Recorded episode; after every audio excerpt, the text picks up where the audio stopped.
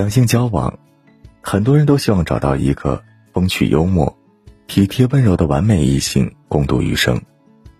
但聪明的女人更看重的是这四点：一，看他如何对弱者。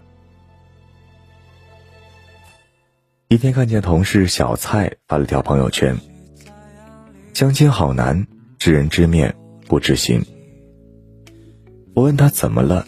小蔡说：“家里给我安排了一次相亲，我挺满意的，和对方聊了聊，感觉挺不错，打算吃顿饭加深了解。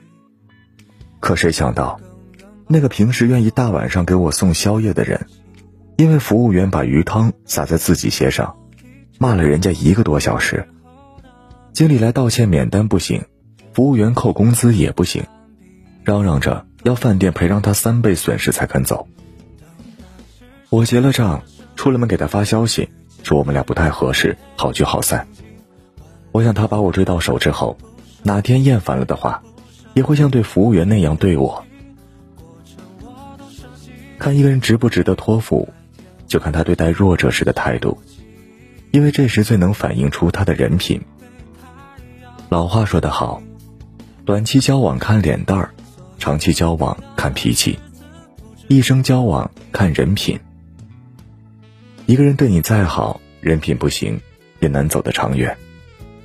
誓言可以编造，爱也能一时兴起，但一个人的人品，无论怎么隐藏，也终会随着两个人渐渐熟悉而露出真实的样子。爱上一个人，千万别光迷恋对方对你有多好，人品比这个更重要。爱情是两个人身体中荷尔蒙发酵的结果。人品却是永恒不变的特质。当爱情慢慢褪去，两个人的关系是靠正直、善良和责任感来维系。二，看他如何对家人。看一个人是否值得托付，先看看他如何对待自己的父母。一个有值得托付的男人，在历经世事后，懂得体谅父母。开始理解为人父母的难处和不易，父母平安顺遂就是他们最大的心愿。和这样的人在一起，他们也会把对待父母的耐心用在你身上。他们会包容你的小脾气，吵完二话不说去厨房给你做一顿大餐。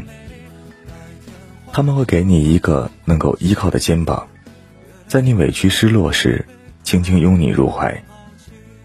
一个尊重自己父母的男人，必然会尊重岳父岳母，更懂得夫妻平等，从而发自内心的尊重你。三，看他如何对朋友。男人大多是社会动物，渴望得到肯定和认可。生活里，一个人或多或少都会交一些朋友，而当一个男人要和你确定关系时，大多都会将你介绍给他们。此时别忘了看看他的朋友圈都是些什么样的人，也顺便看看他如何与自己的朋友交往。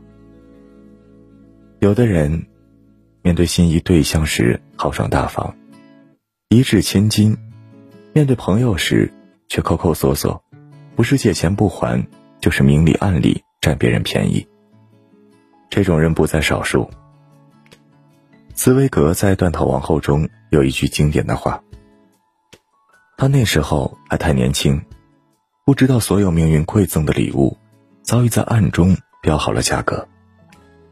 每一种看似不需要付出的收获，其实都要以另一种方式偿还。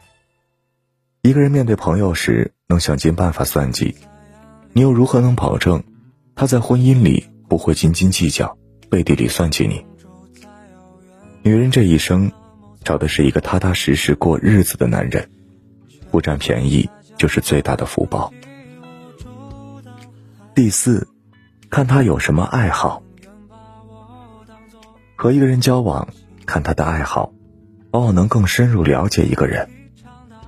他们会和你培养一些共同爱好，跑步、打球、品茶、阅读，既能增长见识、锻炼身体，又能增进彼此的感情，一举两得。结婚不是百米赛跑，也不是人生终点，不是谁先到谁就是胜者。这世上没有该结婚的年纪，只有该结婚的人。